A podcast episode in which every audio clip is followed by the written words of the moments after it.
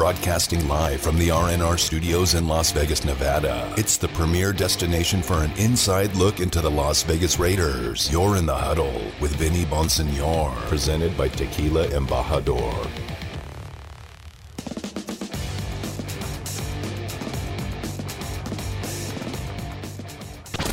I'm gonna have to kick you, you know what, today. We're heading inside the tent with an injury update from the Las Vegas Raiders. That is right. And when we hear that sound, we know we go out to the Raider Nation guest line to talk to Dr. Stephen Shaw from the Neuropathy and Pain Center. Look, there's nothing worse than living in chronic pain with little hope. Neuropathy and Pain Centers of Las Vegas offer genuine relief from even the most severe and persistent forms of pain. Call their office today, 725 373 9879, to get you squared away, whether it's you, your wife, your loved one, a brother, an uncle your grandparents. Nobody has to live uh, in pain without relief. Uh, and the Neuropathy and Pain Center of Las Vegas uh, offers that 725 373 9879. Dr. Stephen Shaw, thanks for joining us. How are you doing, my friend? Hey, thank you, Vinny. Doing great. How are you? I'm doing good. And uh, Dr. Shaw, spring is in the air um, as we speak, and that means baseball is right around the corner. And uh, we talked about this a couple of weeks ago. Um, you know, with with because of the work stoppage, everything was ramped up with uh, spring training starting on a moment's notice, and then getting ready for a season in a uh, condensed version. And the the uh, danger of pushing yourself a little bit too far was something that I think baseball players really had to be uh, aware of.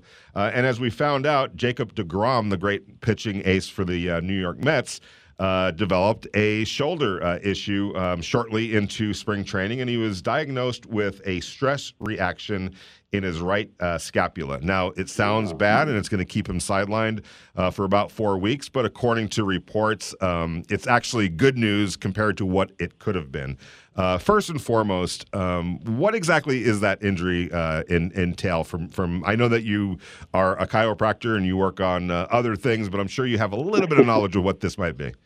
Well, yeah, anatomy is anatomy is anatomy. Right. So a lot of the same injuries just goes about how you go about treating them. But you know, it's a to, to be honest with you, it's a little bit of a vague uh, description, a stress reaction that could cover a lot of things. What we normally have that associated with is a stress fracture, or uh, you know, for example, vertebrae will have stress fractures. If there's too much compressive forces being placed on the vertebrae, they will compress and go from being three inches tall to two and a half inches tall. So that is one form of a stress reaction. The other type is what's called an avulsion.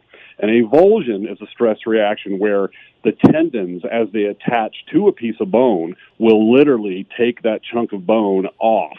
Uh, if if they're over um, uh, uh, too much pressure on on the tendon, will actually rip a piece of the bone off. That's called an avulsion, and that's likely what we're talking about for a pitcher because you know uh, a lot of people have probably heard of the rotator cuff, and that's C U F F, not C U P. For some reason, patients want to call it a cup but it's a cuff, and it's comprised of four individual uh, tendons that attach to muscles that innervate the shoulder. One of them helps you lift your shoulder, one of them helps you rotate your shoulder, and so on. So, you know, I would imagine with chronic repetitive motions, and, you know, the, let's be honest, uh, your, your average accountant is probably not going to suffer that kind of an injury because they just don't put that kind of stress and tension on those body parts but guys who throw 100 mile an hour laser beams, uh, you know, one after the other, that's going to eventually start to cause some some undue pr- stress and pressure over that scapula. So that's likely what we're talking about. And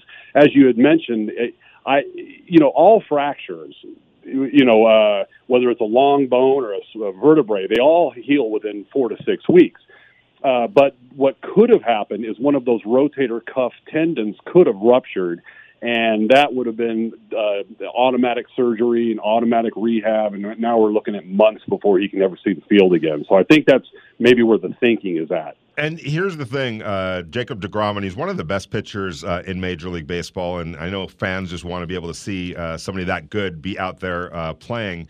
Uh, but if you go back a few months or, or, or last season, he also had a low grade tear of his UCL, um, which which cut his season down um, right in the middle of or early uh, July. He didn't pitch from July uh, on because of that injury. Um, when you hear something like that, and then you hear of this injury. Could it be um, related if he's maybe changing his me- mechanics or trying to, um, you know? Uh... Well, that's a good uh, that's a good point. Yeah, so the UCL is commonly uh, associated with a different type of injury that uh, uh, you and I may be familiar with back the old Tommy John surgery. Right. Um, you know, they, that that it used to be if you got the Tommy John, that was a career ender. Now, with the advances in medicine and surgical techniques, they can get guys uh, better again. But yes, to answer the question, it certainly could have been a compensation if he's trying to avoid undue pressure on that inside portion of his elbow then he could that means that other body parts are having to to pick up the slack so to speak so he could be you know could have more pressure being placed over the supraspinatus tendon or the infraspinatus tendon, one of the rotator cuff tendons, in other words. We're talking to Dr. Stephen Shaw from the Neuropathy and Pain Center. Please give them a call, 725 373 9879. Uh, Dr. Shaw, as the weather continues to get warmer uh, and more and more people get active, uh, whether it's getting out on the tennis court or playing golf or whatever, uh, climbing or whatever, whatever the activity right. might be, uh, the arm can be a uh, an area that cr- that uh, that develops some sort of pain uh, because of some of the activities uh, that that we do, especially this time of year. what are some do's and don'ts from Dr. Shaw in terms of trying to to mitigate, you know, maybe injuring yourself in that area?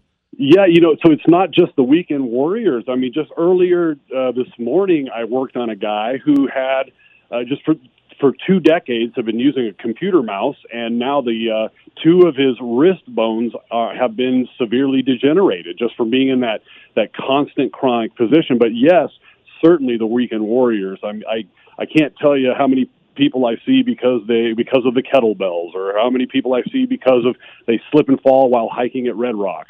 Uh, so you know, I just use good common sense and uh, stretch out your muscles before you go. Get a good warm out, warm up before you start anything rigorous. Uh, but if you do get injured, let us know early and don't wait. That's probably the key is uh, is getting on your injuries early and not allowing them to progress into something or blossom into something more profound. You just mentioned, um, uh, you know, the the having the mouse and working on the computer and and the wrist injury, and we, we all know that working at a computer. Uh, depending on you know how many hours you're putting in per day, over and over and over again, uh, that would be probably a uh, a very ideal way, unfortunately, to to injure your arm and your wrists and your elbow and all those type of things. Um, are you seeing that more and more as we as we can get into that sort of world and occupation and people working um, in that in that way? Is that becoming more and more prevalent? Yeah, it, it seems to be. Uh, you know, more more people are, are, are active and staying active for longer in longer years and later years. Or the the majority of injuries that I see, I like to commonly refer to them as the itis brothers, and that's any. Uh, any condition ending with itis, that's uh, medical for inflammation of. So if you hear things like arthritis, arth means joint, and the arthritis means inflammation of the joint. So I see arthritis, tendonitis, and bursitis all day long just from people overdoing it, not doing things correctly, and wind up injuring themselves. You know, and I know that you know uh, society sometimes and all the time wrongly, but sometimes has taught us just rub some dirt on it, you'll be okay. Put some ice on it, or take. a We might have had the same coach, Vinny. Yes, exactly, and uh, that's not the way to deal with with with issues uh, because it's just going to prolong things and make things worse, for that matter. Um, if you're, when should they give you a call um, and and the neuropathy and pain center a, a call uh, if wherever it is on the arm, whether it's the wrist, fingers, elbow, shoulder, um, yeah. when it's becoming getting to that point where it's time to really call somebody and get this thing fixed? Well, you know, pain is pain, and that is subjective. I mean, what might be a, a 10 to you and I might be a 2 to somebody else. But I think once it starts to interfere with the function of that body part, for example, if you have wrist pain and uh, it slowly develops into you unable to use your wrist in a normal capacity, like driving a vehicle or buttoning your shirt or preparing meals. Once it becomes a, a functional problem, that's when it's time to go seek help and don't just you know hope that it goes away on its own because chances are it got that way due to some kind of permanent damage. And it's better to figure it out. You know, there's an old saying that we use: it's better to know than to not know. So you come in and let us evaluate it, X-ray it, uh, MRI it, whatever we need to do diagnostically to figure out what the problem is, so we can get you better faster. You heard Dr. Shaw. If you're feeling any kind of discomfort uh, and it's and it's challenging your daily life and daily activities, from the mundane to you know uh, whether you're out there trying to win a tournament in uh, the local tennis club, uh, give them a call 725-373-9879. The days of dealing with pain just because that's the way uh, we used to do it are completely over. And at the Neuropathy and Pain Center of Las Vegas, uh, they have answers, they have uh, procedures, they have uh, ways to get you fixed up. And if they don't have the answers, I could promise you this: they're going to make sure that you get to somebody that does have the answers for you. 725 373 9879. Dr. Shaw, thanks so much for spending some time with us uh, today you, in the huddle. Have a gr- we'll check back with you uh, later this week. Uh, until then, have a great one, my, my, my friend. Go Raiders, go Knights. There you go. Dr. Stephen Shaw from the Neuropathy and Pain Center of Las Vegas, 725 373 9879. You're in the huddle with Vinny Bonsignore, brought to you by Tequila and Embajador Raider Nation Radio 920 AM on a Monday. Interact with the show. Text Vinny at 69187 or tweet at him at Vinny Bonsignore. This is In the Huddle with Raiders beat writer Vinny Bonsignore on Raider Nation Radio 920 AM. Our thanks again to Dr. Stephen Shaw from the Neuropathy and Pain Center of Las Vegas. Speaking of recovery and rehabilitation and getting back and getting healthy, about Tiger Woods potentially playing in the Masters uh, this week in Augusta, Georgia? Had a practice round, I believe it was today. Uh, looking at the pictures, and um, there were a lot of people out there uh, cheering on Tiger Woods and watching Tiger Woods. And um, you know, I'm not a big golf guy, but I'm a huge Tiger Woods guy. Um, so really hoping that uh, he can get out there. And what do you say? He's a game time decision. Is that uh, how Tiger Woods put yeah, it? because he's got to go and see in the PGA Tour. They make no exceptions. You can't, you know, use a cart while Right. on the tour. So, you know, I think that'd be one of the bigger things is having to walk all Can you 18. walk it? Yeah. Yeah.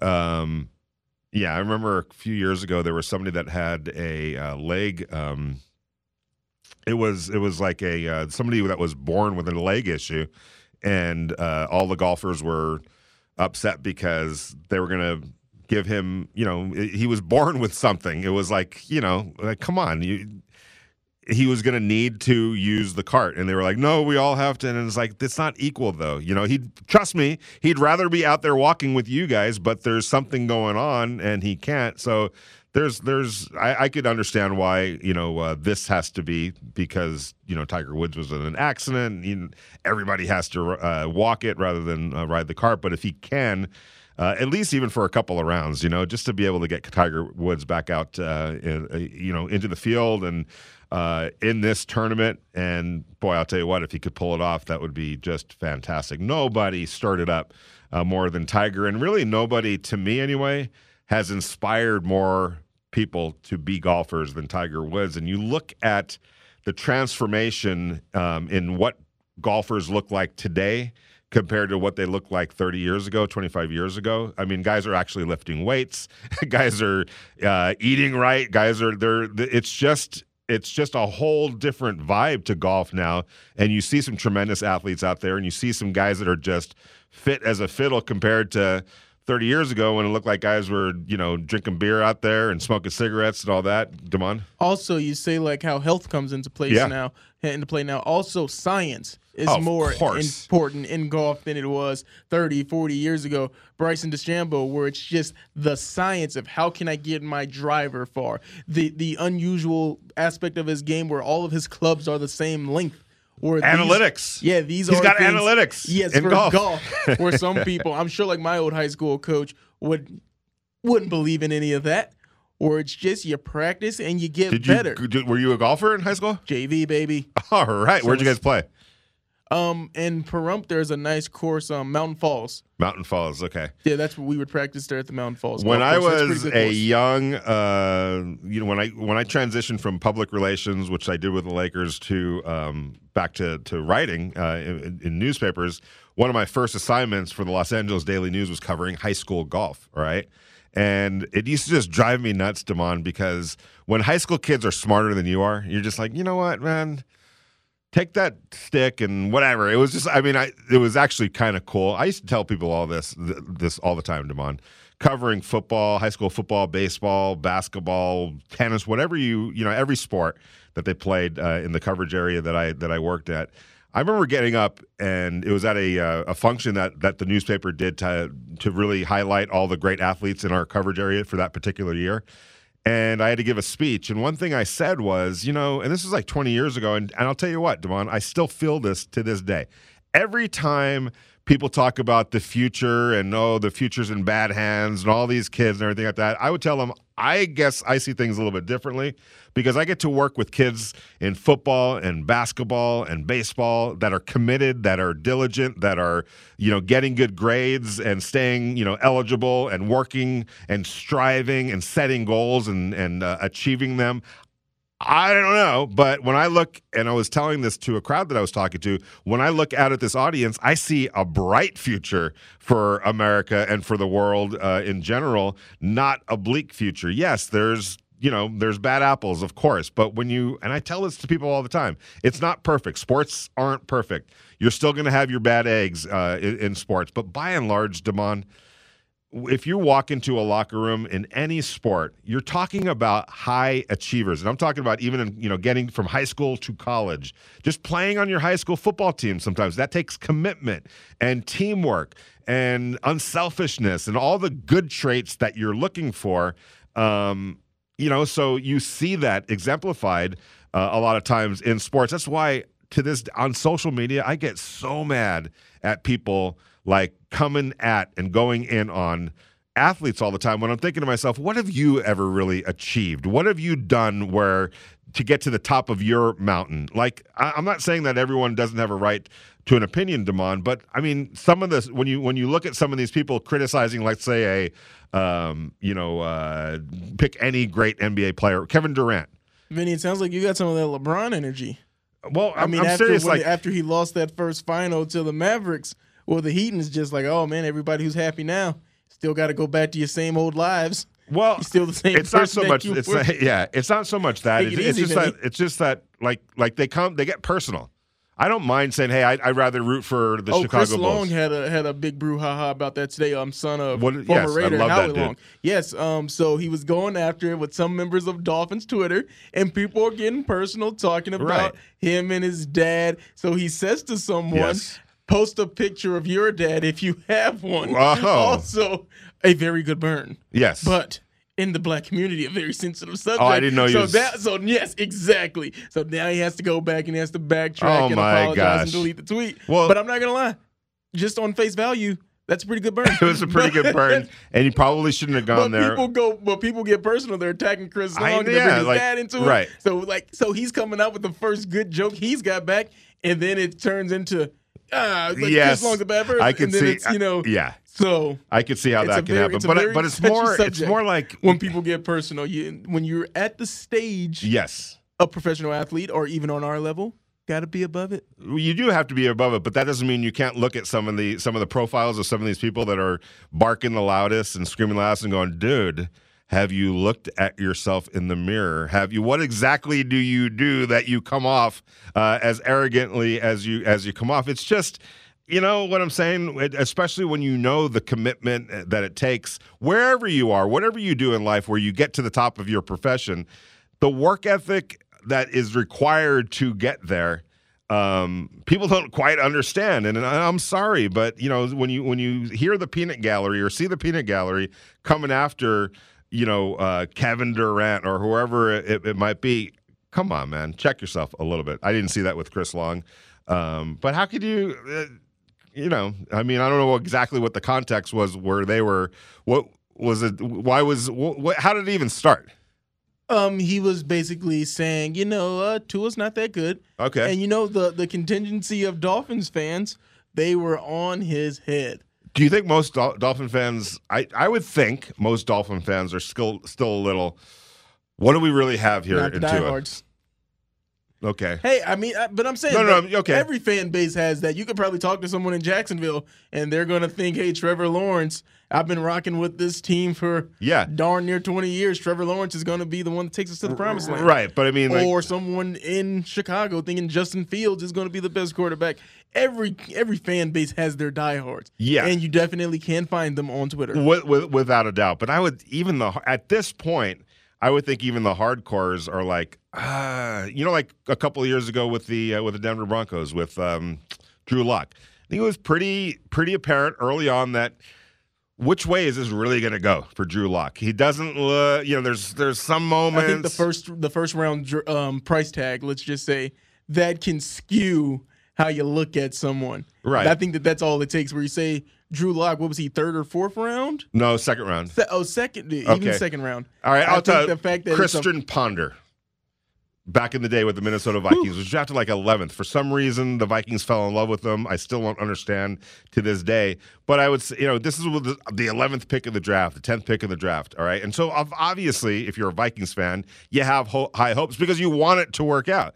But it doesn't. It doesn't really ever take too long for you to figure out. Oh, this could be this could take a little while. This there's no guarantee that this one is going to work out. Like Justin Herbert, Patrick Mahomes, um, Joe Burrow, Lamar Jackson. I'm naming guys that oh yeah, I get it. Game 1, right? How long did it take you for any of those guys to really know? Oh no, with those guys, it was more immediate. Like because even Lamar Jackson, when he first got that start later on the season, I know that Joe Joe Flacco did most of the heavy lifting, but led him to the playoffs. Yeah. No, Lamar. I mean, from the from the get go, you when when Lamar got his opportunity, you're like, okay, this dude is this guy can play right here. This guy can play, and that's why I'm saying, like, even with Tua, I like I even if I was a Dolphins fan, I'd be like, ah, I don't know yet. We gotta. I mean, I think he's in a great opportunity right now because there's a lot of talent around him to really show one way or another. That's that's the thing. You're going to know one way or another. I think Jalen Hurts fits into that category. I know he wasn't a first round pick, but uh, I think there's still still a little skepticism whether or not he's the guy. But you know, um, so when you so so there's I think I think history has shown us that. And I'll ask you this: How many of the guys that you're like I don't know ever turn out to be really good? Um, Eli Manning. Oh, I thought that he was good. Yeah. Oh, He was just in a really that the Giants were terrible. They were the okay. I mean, think about it. They were. even the even in the Super Bowl game, I thought he was a I don't know. I think he was. I. Yeah, he's he's not one of the all time in, like, greats. until But that final whistle, I think it was. I don't know about Eli Manning. really. Yes. Uh, I okay. Um, anybody else? Because that guy's won two Super Bowls. All right, he's going to be in the Hall of Fame. So. Um, Anybody else that were that you were like really skeptical, like like you know, like Christian Ponder? No. Um, I'm trying to think of some guys that got opportunities and just they were they just weren't really that good. Uh, we could go through a list. I'm sure we could find a list someplace where, like that's what I'm saying. Like most of the times we know, and those guys work out, and then the the ones that you're like, uh, they don't, they just don't. I'm trying to think of some. they- Are we just talking quarterbacks now? Yeah, yeah, yeah. Okay, just quarterbacks. Eh, Let's I look at know. okay. Let's think of it right now. Let's let's go through all of the. Uh, uh, um, let me think here. Um, Tribu- Mitchell Trubisky. I I never felt any kind of no. Yes, he's to make it. You know what I'm saying? Like I saw him against the Rams, and the Rams threw four interceptions, I think, in that game, and he still they barely won the game because he he threw three of them him, himself. So like no, you know, no, he was he was a guy that I was like, no, um, and it never and it never really really panned out. Like uh, Josh Allen, to me, don't you think that you felt Oh, I know. I think he was a. Eh, I don't know, and he's really turned it around. very quickly? Yes, he did. By the second year, it was like, okay, this guy can play. It was the second year when he made a, and then the third year, he really made a uh, a dramatic. But he was also pretty. I mean, he was still helping win games he was figuring out ways to win games because he was a big physical, running, rugged kind of a guy. Uh, so his team was winning, even though he wasn't always playing great. So let's take a look at where he made that huge jump. I want to say they changed coaches too, right? Didn't they? Uh, they made a coaching change, and and and that helped. Uh, but yeah, it's usually when you think about it, we don't we can't think of them because these guys come and go as quickly as as they get drafted and you get a look at them pretty early on and uh, not many maybe josh allen is an example uh, okay the first year a little skeptical what was his record five and six as a starter only started 11 games okay. win five and six right second year 10 and six all right so the, the team is winning he was okay or pretty good oh he was pretty good he threw for um, 20 touchdowns nine interceptions but I still. What was the uh, completion percentage? I want to say it was low 60s. 58. Yeah, there you go. The third year, he. And that's when they got Stefon Diggs. Yes, and that was the thing. That was the thing that turned it all around, getting him a premier wide receiver, thirteen and three. Yes, and his I think his completion percentage was probably I, I would say close to seventy percent. Sixty nine. Yeah, I mean that that's that was a dramatic jump. I don't know if we we really see that very often, where a guy that started out. Eh, became great. Okay, here we go. Uh, Sam Darnold.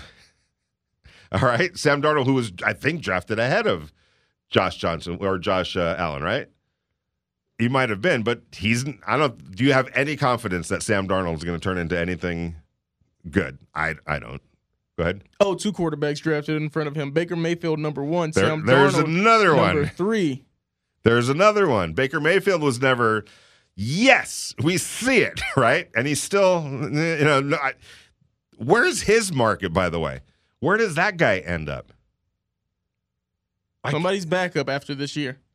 There, there's no way the Browns they're going to pay him and pay. Um, well, they're only paying Deshaun Watson one million one million dollars. W- yeah, well, on the salary cap, they've given that. They gave him a lot of money. Trust me. You know, um, here's something too to keep in mind, uh, and this is why, as as we talked about last week with um, with Peter King, you know. Why that contract changes everything is when you guarantee two hundred and thirty million dollars, you got to put I think one hundred and ninety million of that into escrow, like right now.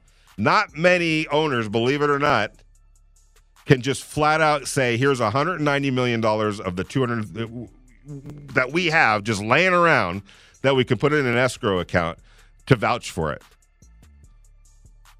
So they've put some money away on uh, is what I'm saying. Uh, I don't I don't I don't see either how there's any way that Baker Mayfield could stay on that team. I just because the way that locker room would look and and how that. But he's a, an example of a guy that just never has turned the corner, and I'm wondering if Tua is going to fall into that category as well. Which is why if I was a Dolphins fan. I would be up at night worried about that because they've got a lot of things in place uh, over in Miami. I'm just not so sure of the quarterback, but hey, if it works out, great for him. You're in the huddle with Vinny Bonsignore, brought to you by Tequila Embajador Raider Nation Radio 920 AM on a Monday.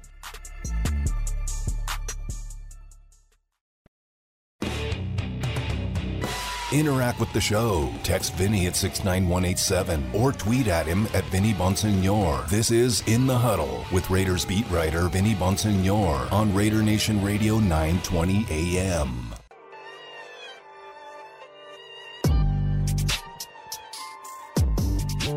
What's good, Raider Nation? Welcome back to Raider Nation. 20 a.m. on a Monday. You're in the huddle. Vinny Bonsignore, brought to you by Tequila Embajador. Raider Nation Radio, 920 a.m. And we are going to go to our weekly. We weren't here Friday because uh, of the uh, women's Final Four, and we're all about that.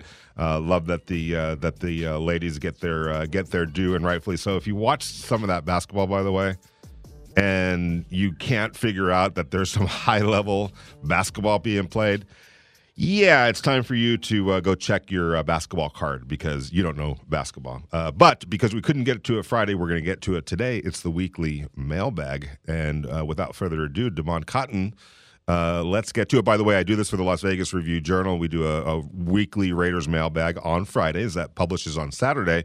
Uh, but because we get so many questions, I uh, can't fit them all into the story. So um, we also use it here at Raider Nation Radio to answer Raider Nation's questions about the Raiders. Here's the mail, it never fails. It makes me wanna wag my tail. When it comes, I wanna wail.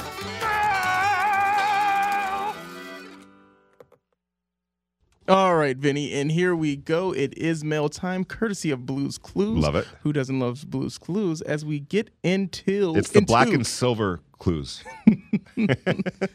All right, Vinny, here we go. This is from Gladson Steven on Twitter. I keep hearing rumors of Waller being traded. Any idea if these rumors hold any weight? It would be a huge mistake to trade Waller away. I pray it's just rumors. Uh, it is just rumors. And uh, by the way, speaking of flaming those rumors, our guy Adam Hill uh, did a mock draft uh, that published Sunday uh, in the Review Journal, and he had the Raiders trading uh, Darren Waller. So, uh, and then using the pick late in the first round to go draft a linebacker, and I'm like, an I, yeah, an outside linebacker, but I'm like, no. That's- that's not uh, a very good use of that asset. Uh, it is rumors right now, and it all started last week in Florida when um, Josh McDaniels, the Raiders head coach, talked about, hey, look, we don't have a first or second round pick uh, right now as presently uh, constructed. They traded those picks to get Davante Adams, but there's always conversations and there's always a way to be able to trade back up. I thought he meant more the second round, but maybe he's talking about you know late in the first round, and uh, there's ways to get there. And Raider Nation and a lot of fans kind of took that. Oh, they may trade Darren Waller for a first round pick. I don't see it happening um, anytime soon. Look, Darren Waller is 30 years old. Demond Cotton, he's got two years left on his contract. Roughly around $7 million for each of those two years. Is he underpaid? There's no question that he's underpaid. That is the contract that he signed. He signed it in the middle toward the end of the 2019 season, kind of betting on himself, um, or not betting on himself, but cashing in on the season that he was having and creating some security for himself. And at the time, you know, he was not an unknown quantity by that time. He was really kind of on his way, but uh, because the first part of his career, you know, uh, kind of went sideways a little bit. He was looking for some security. He got it, but the payoff for that, or the drawback from that, is when it got into years two and th- or four of that contract, which is where we are right now. It doesn't look so good. So he's underpaid, and I would expect that he wants a new contract. And where that stands, I don't know. But from the Raiders' perspective, Damon, he's a huge under um, he's a he, he's a huge asset that right now they're getting at a bargain basement price and if you're a team you you want to take advantage of that you know Oh yes, but I'll be honest. He signed that deal in 2019. right I, I don't think that the market for tight ends has been reset drastically since then, has it? Or I don't know. Well, I guess we look have at the guaranteed contract the guaranteed money here's here's the way to do it look at his guaranteed money which is i think 10 million dollars oh no, I'm still trying to look. Okay, you, you, uh, I, I want to say that it was a, for a, guaran- a fully guaranteed ten million dollars. Now, if he plays these next two years, obviously he gets fourteen million dollars uh, because he's going to make those the, the two years of that contract. But he's he was guaranteed at the time of signing, I believe, ten million dollars. But double check that for me, um, and then I'm going to look at Travis Kelce, what he just what his um, contract guaranteed him when he just uh, signed it. So uh, keep that thought. Um, uh, as we look it up. But yeah, I don't think the um, Okay, yes, his practical guaranteed was around ten million dollars, and okay, not as much as he would like. Kelce got twenty seven million dollars in guarantees. That's that's that's you know a lot more money. He signed Kelce signed a four year. Uh, $57.25 million contract uh, on August 14th, 2020. So, roughly four or five months, six months after Darren signed his contract. Uh, Darren's contract was guaranteed at $10 million. Um, Travis Kelce was guaranteed at $27 million uh, at the time of signing. So, and 20, 20 million was guaranteed at the time of signing. So, double what Darren Waller got. So that's how, that's how you have to look at it. It's not always just the years, like how much he's making per year. It's what the guarantees were. So it's it's pretty drastic right there. You know what I'm saying? Okay, yes, because I now I'm looking at the top tens just when it comes to value according to Spotrac. George Kittle number one at seventy five million. Does it put uh, guarantees? Yes, but I'm just going by value. This is But, just but this yeah, is but what I'm going by. But also, but also um, look at the guarantees. I'm, I'm curious, is what I'm. Uh, at signing or the practical guaranteed. this uh, is according to both, Spotrac. Both. At George Kittle at signing thirty million dollars. Yes. Forty million practically guaranteed. So that's like quadruple.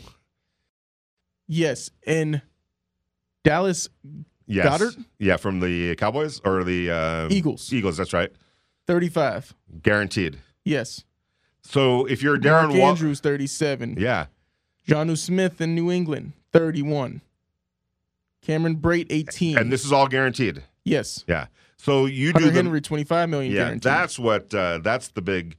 That would be if I'm Darren Waller. That's the issue. Is man, you know. But again, that was that's why he has a new agent. By the way, like he was looking for some security after, um, you know, a pretty good start to his re, you know revived career with the Raiders. And he, I think he was going to become an unrestricted free agent at the end of that year. So they they did the contract to beat the punch on that. But you know, to me, I'm being honest here. If he had just waited a little bit longer, maybe he gets a little bit more of a guarantee, and that's not necessarily his fault. But he's following the advice of his agent. So, uh, tr- you know, if you're the Raiders, you're getting a bargain basement. Huge, probably top three tight end, top two tight end, depending on the day, depending on the game. I mean, he's as good to me as a Travis Kelce, as effective as a Travis Kelce, uh, and and a George Kittle. So uh, definitely underpaid, and I can understand why he would want a new contract, and that probably leads to uh, trade speculation. All right. This is from Tay on Twitter. Are Raiders front runners for either Gilmore or Honey Badger? Uh, I would not say that they are uh, front, runners. Uh, no, uh, talking to Josh McDaniels in Florida this week, they did have some talks. It didn't really go anywhere with Stephon Gilmore. I don't necessarily see uh, the Honey Badger as a fit right now. Um, anything can happen, and the longer he's out there, the more the possibilities uh, grow. But I don't necessarily see Honey Badger. Uh, Stephon Gilmore, I think, fits. But again, as we've talked about, Damon, uh, he's got an idea of what he should be paid, and I'm sure everyone in the league, including the Raiders, have an idea of what they feel he should be paid. And right now, that sweet spot has not been found, and um, until it does, they are in as strong a position as anybody else. All right. From Javier Gonzalez on Twitter. What's your overall free agency grading? I'm going to say an A, but I'm not going to give it an A plus because I still think the offensive line is a little sketchy right now. So um, they just really haven't gone out to address it. Yes, they've brought some people back. Yes, you know, as as uh, a caller earlier uh, alluded to, you got to put your trust in Josh McDaniels and and uh, Carmen, the new um, uh, offensive line coach. But as of right now, it doesn't look like it's improved much. It just looks like it's kind of stayed pat. Okay, this is from Marco underscore 99. I'm concerned about these one year deals. All the defensive tackles they brought in are on one year deals, so is Rocky Ya-Sin at cornerback. Are we going to be dealing with the same next year?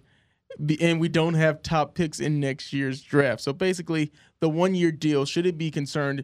Are these players just on prove it deals? Who do they come back next year? Is it going to be another cycle with all the one year deals? Probably yes, and um, I, I think ideally what they want to do is get some young players into the system, much like Josh McDaniels was talking about getting a young player, uh, drafting a young quarterback to develop him over the course of time. I am sure that would be the plan at, at the defensive line. Now, when you talk about last year's players that were on the one year deals that phased out, that was almost. Um, a, a, a, uh, a, a bonus for the Raiders this year. I don't think that that was the thinking necessarily, but the fact that they had the flexibility to be able to just completely revamp the defensive line in the um, for what Patrick Graham wants in his system.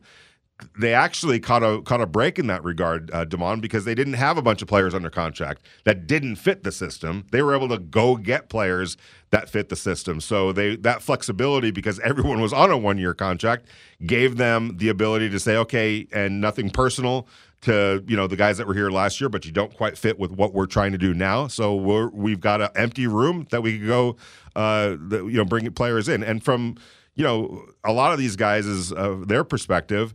Yeah, they're on one year prove it deals that they can work their way, and you don't expect any kind of a coaching change next year with the Raiders, right? It's going to be intact. Uh, although Patrick Graham's probably going to be a head coach here pretty soon, but if he returns and the same system returns, um, the guys that are in the building now that are on one year contracts can play themselves into bigger contracts moving forward. But as Jonathan Hankins has shown, I think this will be the at least the second year that he's on a one year contract. So it's not ideal, but you know, you get to a certain point in your career where that's what's that's what your market is. But again, ideally, I think the Raiders want to draft and develop some interior defensive line so they're not always right. right All right, from Matt underscore Burger. What is your confidence level in the offense and defensive lines? Where do you expect them to add? Um, the offensive line, I'm like I'm for both of them, except on the outside. Obviously, Maxx Crosby and Chandler Jones. Uh, that speaks for itself. That's as good as it gets. The interior of the defensive line, um, it's an open book. They've signed a bunch of players. There's no doubt that they uh, have have done that, and, and it seems like they've again signed guys uh, that kind of uh, reflect what they're what they're looking for in terms of Patrick uh, Graham, the new defensive coordinator. And we'll will the new the new guys are Bilal Nichols uh, is here, Vernon Butler, Andrew Billings, and Kyle Peko, and all those guys except for um, except for Bilal. They're all over 300 pounds, and as jo- as Josh McDaniel said, typically you're going to see a guy over the center um, on this defensive line. That's that's what their base defense is probably going to look like. You need girth to be on top of the center, pushing them back uh, and trying to create havoc uh, there. And so you need bigger bodies, and that's what they've gone out and got. It looks good on paper. It seems like everybody fits that profile, but we got to see when they get into games whether how effective that defensive line is going to be. But when the starting point from the outside is is uh, Maxx Crosby and Chandler Jones, you're in business. The offensive line again open book. I don't know. Uh, you know that Kolton Miller is going to be the left tackle. I think everything else is open for the taking, and it'll be a very competitive fight to figure out uh, who ends up carving out roles for themselves. And I, I don't think that they're done on the offensive line. Uh, I do think that they're going to add a tackle at some point, whether it's in the draft or free agency, post draft, undrafted free agency, somewhere along the line. They're going to, I think, have to go out and get somebody that they feel can be the comfortable day one starter at right tackle. All right, last one from Raiders 8113. The one question I have is Hunter Renfrow going to get an extension soon? I would, yeah, I would think so. Um, it'll be interesting to see what, what the market is for a player of uh, of, of his ilk. You know, when when we get back, uh, uh, Demond, or during the break, let's let's find some profiles that fit Hunter Renfrow in what We're some of those to pick this contracts. up tomorrow. There is no more break. Oh, there you go. Uh, which is which we, we have our homework for tomorrow. Uh, Demond Cotton. I'm going to take a look at uh, what players that fit his profile uh, typically make and um, what that contract is going to look like. Uh, but there's no doubt that he deserves an extension. Derek Carr, I think, deserves an extension. Darren Waller, I can understand where he's coming from. Um, you know, he wants to maximize these next few years because you only have a few more uh, great years in you when you when you get to that 30 mark you know, it's it's you you need to maximize it. And he got off to a late start. We all understand that, and now he's trying to recoup from that start. Um, are the Raiders going to be willing to, uh, to to work with him in that regard? Uh, we'll see. You're in the huddle with Vinny Bonsignore, brought to you by Tequila Embajador. I should say you've been in the huddle uh, with Vinny Bonsignore, brought to you by Tequila Embajador. Raider Nation Radio, 920 a.m. Uh, on a Monday. Uh, look forward to uh, being back at it tomorrow. Got some announcements for Embajador Tequila, their whole whole hosting uh, their great uh, poker tournament um, over at Station Casinos uh, tomorrow. Um, we'll get all the information out to you. Uh, check it out if you get a chance. In the huddle, Vinny Bonsignore, brought to you by Tequila Embajador. Bye.